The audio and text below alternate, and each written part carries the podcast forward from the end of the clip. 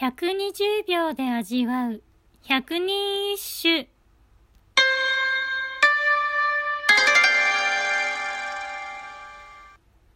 第58番。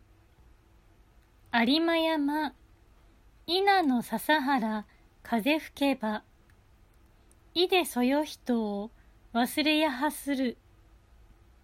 第二の三味。有馬山のふもとにある稲の笹原に風が吹き、笹の葉がそよそよと音を立てる。そうよ、そうですよ。どうして私があなたのことを忘れたりするものですか。しばらく音沙汰なかった男が急に、あなたが心変わりしていないか心配でたまりません。なんて歌をよこしてきたものだから、笹の葉が風に吹かれる、そよそよという音に引っ掛けて、そうよ、そうよ、そうなのよ。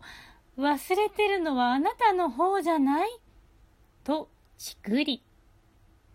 こう言うとダジャレのようですが、風流でありながらしたたかな、可愛らしくもちょっとドキリとする歌です。この歌の作者の第二の三味さん、実は紫式部の娘さんなんです。歌や実生活からお母様よりも恋愛の駆け引きが上手だったのではないかと言われています。後に後冷泉天皇の乳母として宮仕えをしていたそうで、偉大な母の影に隠れがちですが、平安の女性としては珍しく、本名も残る恋愛に仕事に大成功を収めたキラキラ女子として活躍していました。